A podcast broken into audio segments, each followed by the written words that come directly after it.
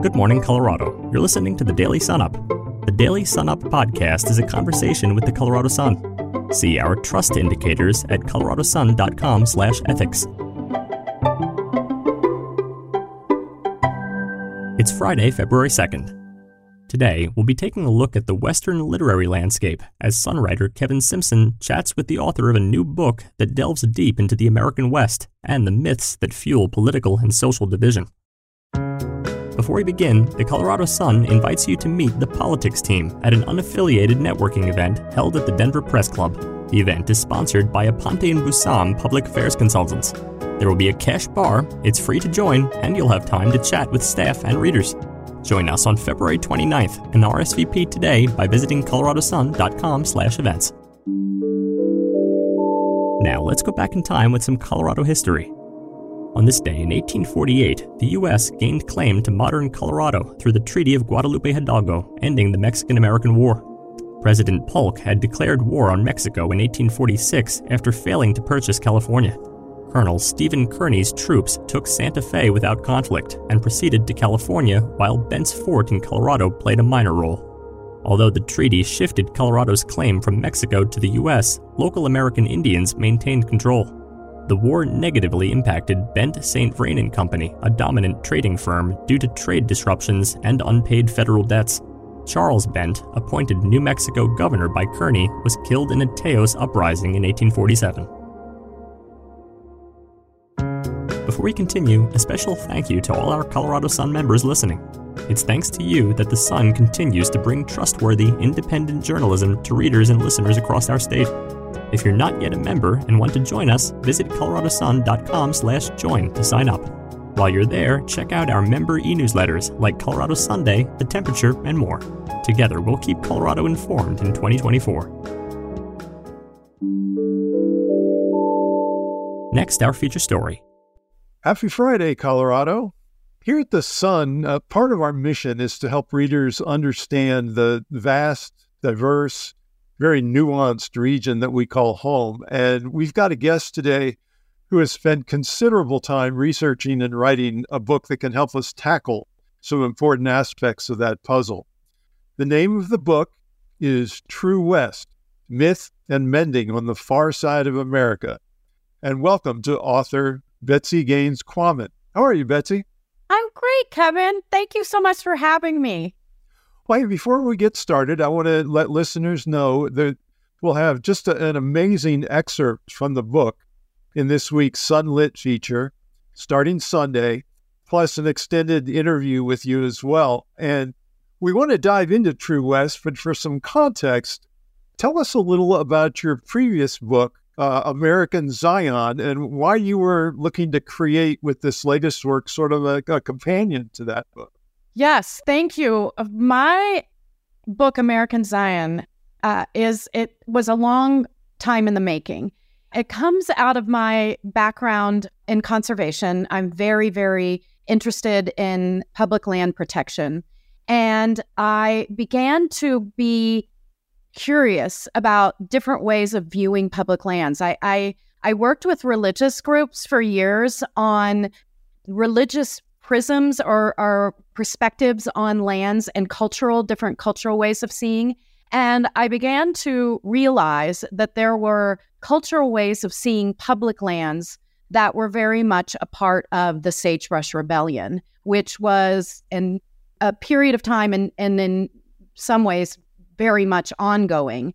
That uh, that public land did not belong to the government. There was this kind of proprietary take. Ranchers who had uh, public land leases were protesting. This was a big states' rights um, issue over federal regulations and and uh, protests over what they saw as overreach. And I looked at particularly uh, Latter Day Saints uh, uh, early church theology and how that played into the Bundy family and the Bundy family's position on public land. And their first standoff was in 2014. And they were protesting the government uh, confiscating their cows that had been in trespass for 20 years. They hadn't paid grazing fees because they felt like the government didn't own the, I mean, or, or rather, they, they felt like the the government couldn't have federal land. And so this was an armed standoff. And I went and visited the family in 2015, which was the year between the armed standoff in Nevada over confiscated cows and the takeover of the Malheur Wildlife Refuge, which the sons of Cliven Bundy, who was the rancher in Nevada, uh, went to Malheur in Oregon and had an armed takeover there. And so my dissertation, this this all of a sudden was part of my I was working on my PhD and this became part of my dissertation. And then American Zion is a version of my dissertation. And I realized that so many of these issues were ongoing.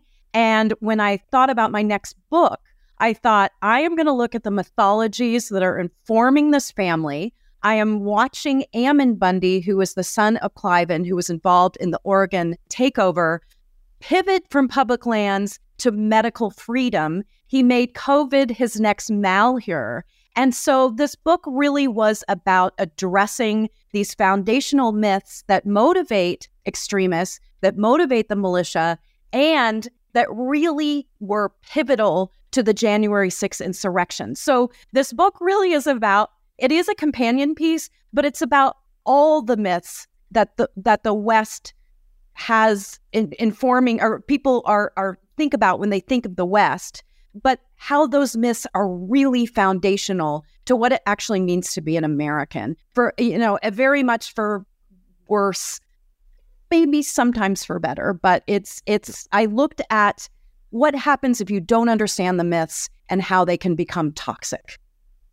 Right, and the, the, myths you talk about with regard to the West. I mean, these are these are some of the most ingrained in American culture, aren't they? I mean, how, Hollywood has seized upon them for generations of mainstream entertainment. I, the other day, I turned on the TV and I'm watching reruns of The Lone Ranger. Uh, so it continues.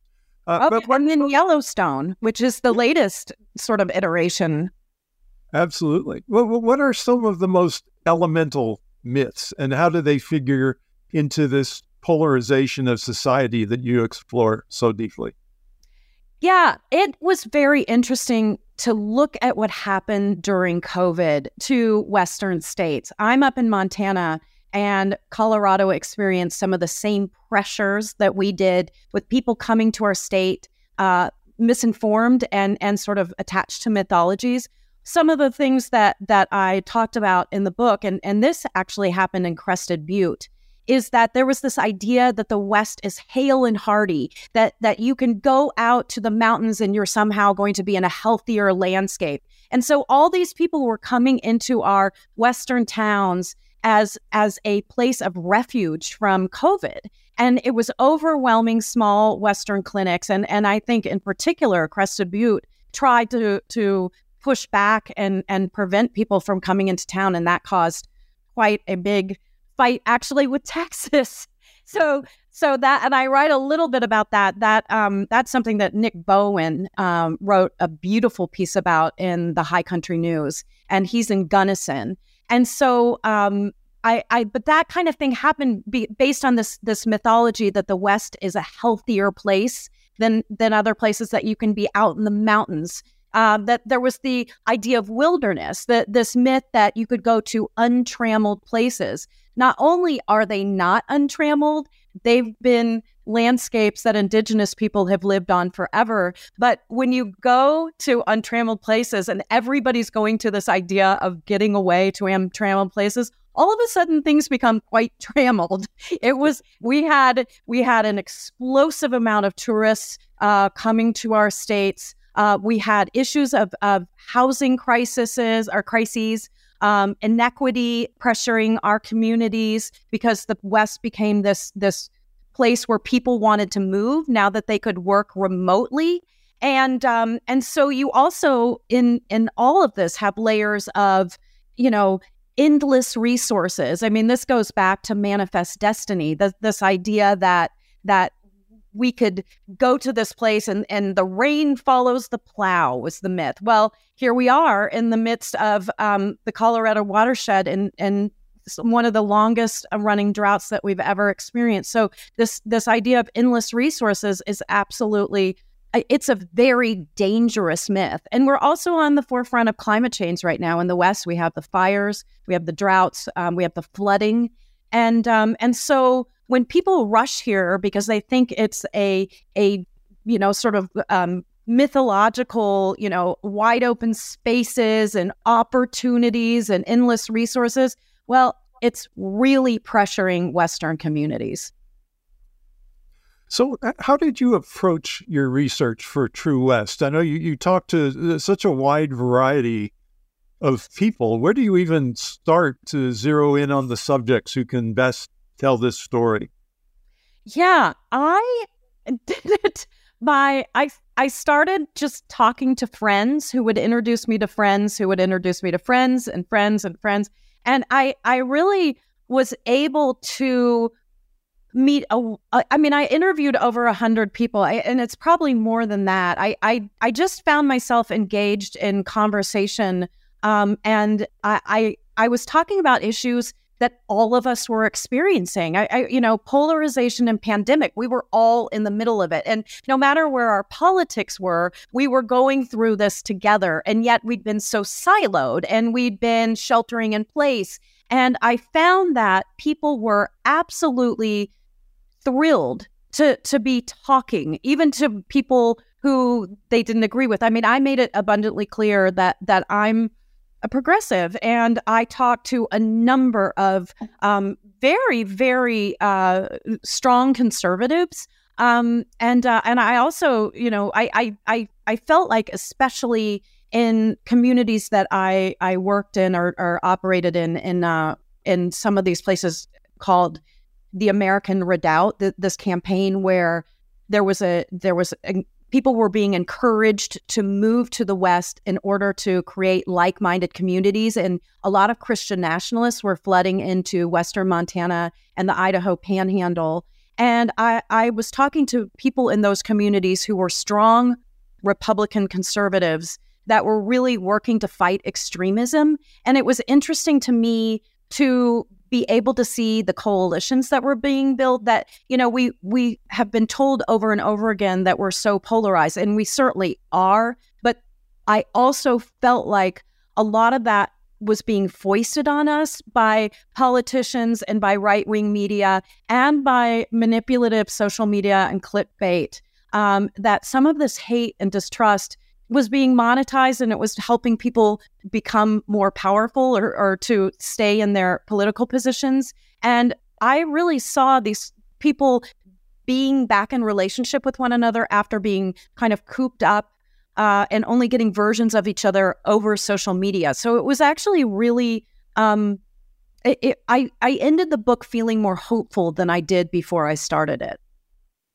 And I want to get to more of that in, in a second, but you as you mentioned, the, the pandemic, um, in talking with a lot of different authors uh, who were writing at that time, and the pandemic, uh, you know, played a role in, in their works, and it, it certainly did in your book as well as uh, you know an impetus for the polarization. But you also mentioned it was just great finally to get out after oh, the, yeah. the, pandemic. So th- that must have influenced the way you approach this, made you a, a little more ready to uh, take on the challenge.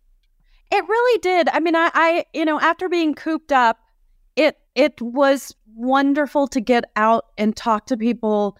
Uh, and it was wonderful to get out to talk to people in rural communities. And I think that, you know, I live in Bozeman and it is, you know, now the place that everybody's I, I, mean it, basically the joke is bozeman you know 20 miles from montana or you know this whole idea that that we're really out of touch. Um, i've lived in montana for 31 years and before that i lived in colorado. And um, i went to college in colorado and i lived in telluride for a while. And i have always taken enormous interest in how varied the sort of politics were in in these areas. And um, and it was it was really interesting for me to get out and talk to people in communities that are very different than than Bozeman and what we're going through. Communities that don't have these vibrant economies that that are traditional sort of communities of of um, extractive. Not to say that you know some of the stuff that's happening here is extractive in different ways, but the logging, mining, and and ranching communities and to to be able to have conversations that were real um, and i you know i had a guy say that if he'd never met me he would have been afraid of me. And i thought that was really not only revelatory but really gratifying and and really kind of hit home to me that we need to be doing more of this. And i'm really trying to scale uh, the work that that was done in this book. So so that there are more opportunities for people in different communities to be in conversation with each other and not getting versions of each other from say Laura Bo Lauren Boebert or L- Laura Boebert Lauren Boebert it's Lauren. And Lauren. And uh and you know and in in my state Matt Rosendale. I mean you know there, there's people who really try to vilify our neighbors. And and so um you know whether it's one politician or another, whoever uh, on whichever side of the aisle, it's really important for us to be in conversation with our neighbors, and it was and it was really a, a wonderful exercise for me. You, you, talk about gosh, some of the the conversations that you had.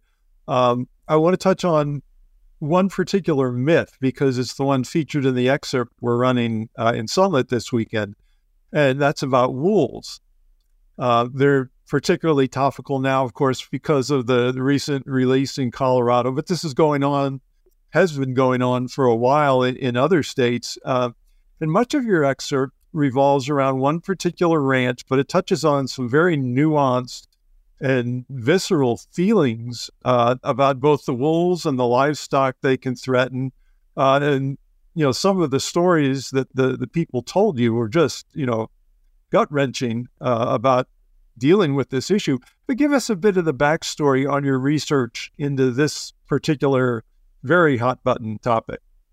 Right. I uh, I talked to Roger Lang, who is or has been a um, predator friendly rancher, and he had a ranch on the border of Yellowstone and allowed wolves. I mean, they they made it a, a one of their specific goals to to live with wolves and to run cows in wolf country. And so his ranch was wolf habitat. I mean, wolves don't differentiate between public land or public land allotments uh, and uh, private land. They they they will go where they go, and um, you know you you want them eating elk, and I know that's controversial too because the hunters will say, "Oh gosh, they're going to decimate elk herds." Uh, you don't want them eating cows. And it's easier for a wolf to eat a cow. Uh, it, it just, they burn less calories. So living as a rancher in wolf country is hard. And um, and yet, I mean, I'm somebody who I'm I come from conservation. I absolutely love wolves. I love wolves in my state. Um, and I feel like our gover- governor has been really awful about um, wolves and wolf habitat and wolf protection. Um, I also know that it's hard to have a ranch in wolf country, and I I know that wolves are they're not perfect.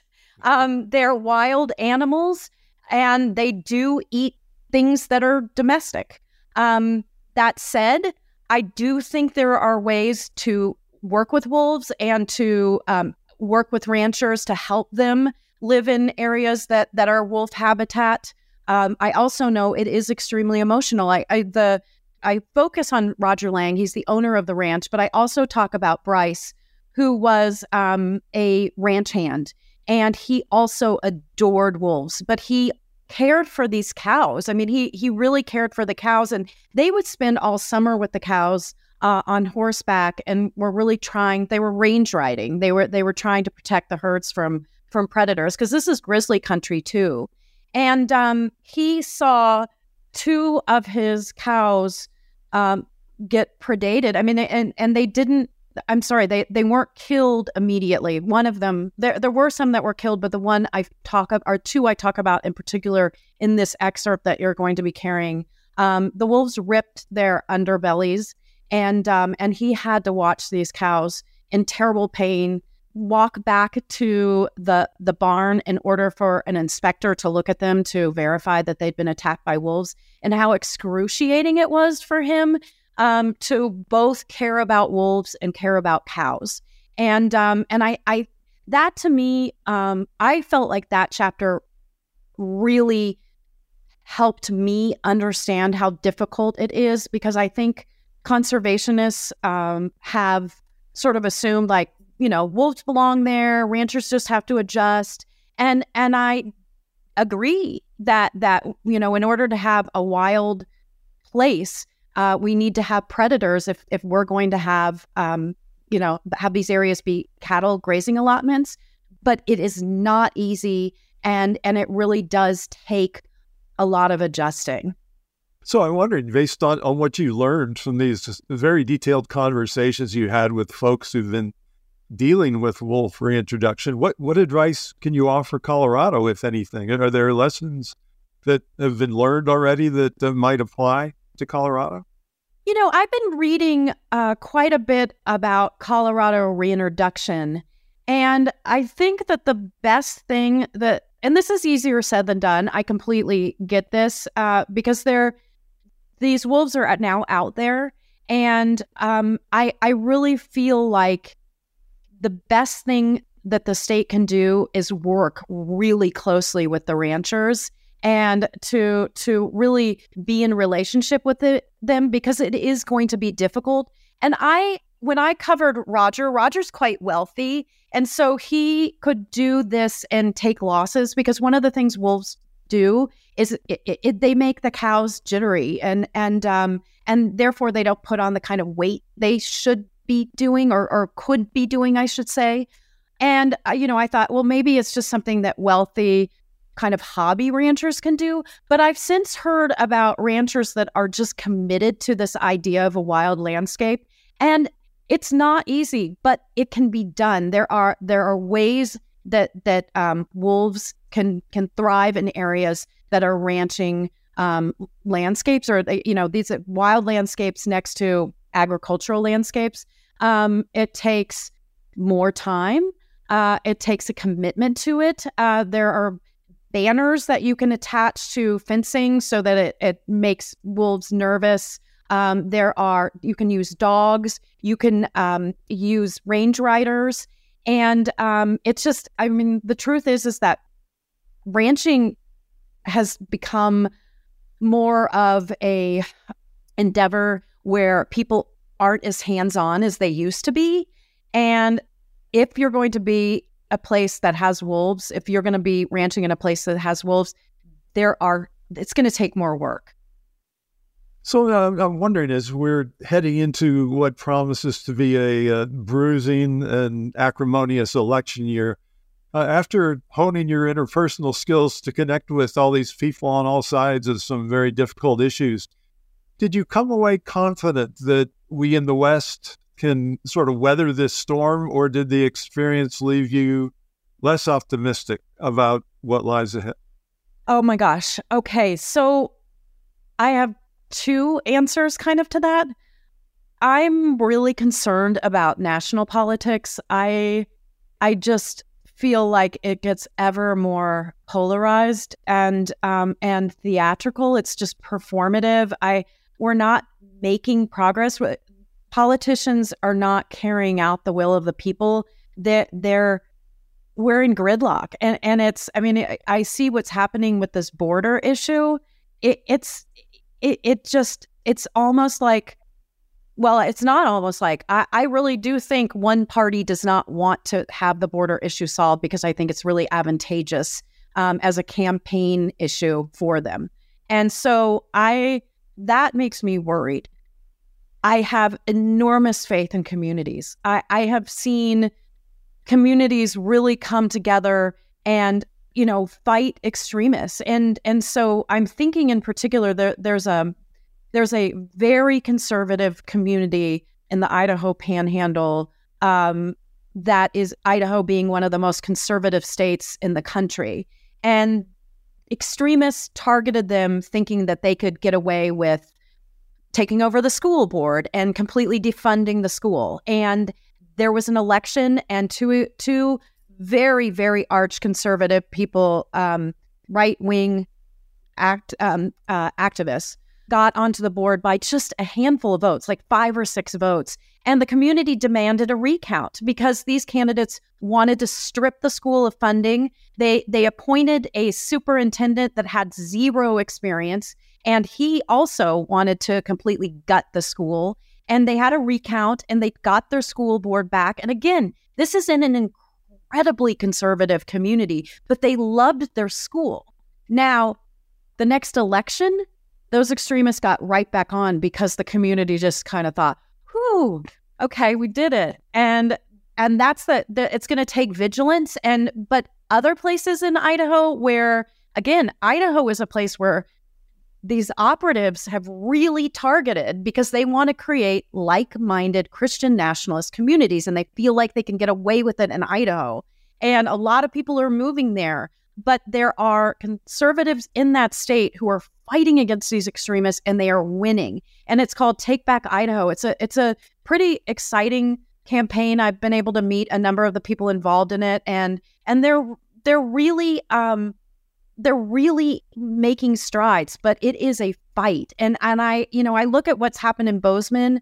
I, I think our community is is really trying to address um, these issues and really trying to come together. And I'm saying these issues, meaning housing inequity. We have a growing houseless population, and you know the community is really coming together to to deal with that. So I'm I'm seeing on community levels that that um, people are coming together, and I I do have hope in that.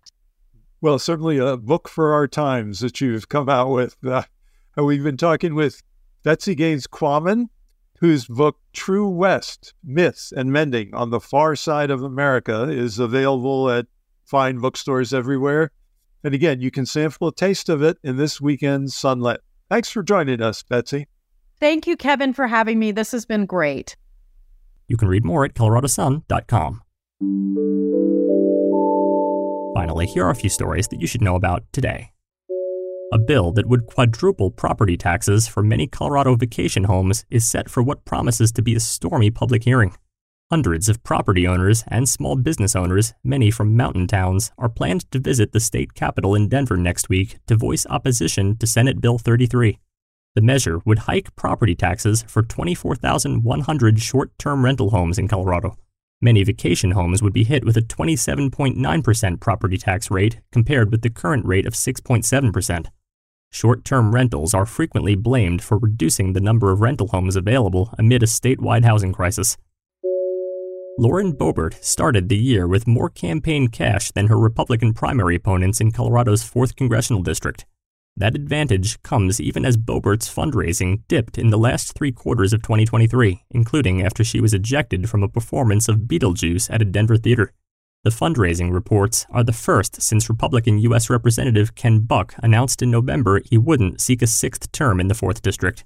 That led Boebert to drop plans for re election in the 3rd District, where she faced a tough battle and joined the Republicans running to succeed Buck in the GOP stronghold. Colorado oil and gas regulators have rejected two proposed drilling projects over concerns they could affect the health and safety of suburban residents and wildlife. The State Energy and Carbon Management Commission rejected a proposal for 16 wells in critical winter habitat for pronghorn in northeastern Weld County. They also quashed a plan for 18 wells in a heavily populated area of Broomfield and Erie. Extraction Oil and Gas proposed drilling 18 wells using approvals issued in 2017. That was before the 2019 passage of a law that prioritizes public health, safety, welfare, the environment, and wildlife when issuing permits. For more information on all of these stories, visit our website, coloradosun.com. And don't forget to tune in again next time. Now, a quick message from our team. This is Michael Booth. And this is John Ingold. We cover health and climate here at the Colorado Sun. Every week, John and I work together to send out a newsletter to our premium members called The Temperature. In this newsletter, we share our latest reporting about health and climate and how they intersect issues like forever chemicals, healthcare's rising costs, and the lingering effects of the pandemic. The Temperature is one of our weekly newsletters available to members at the premium level. To sign up, head to coloradosun.com slash join. Not only will you be able to sign up for the temperature and our other premium newsletters, but you'll be supporting the Colorado Sun as a member, and thanks for doing that.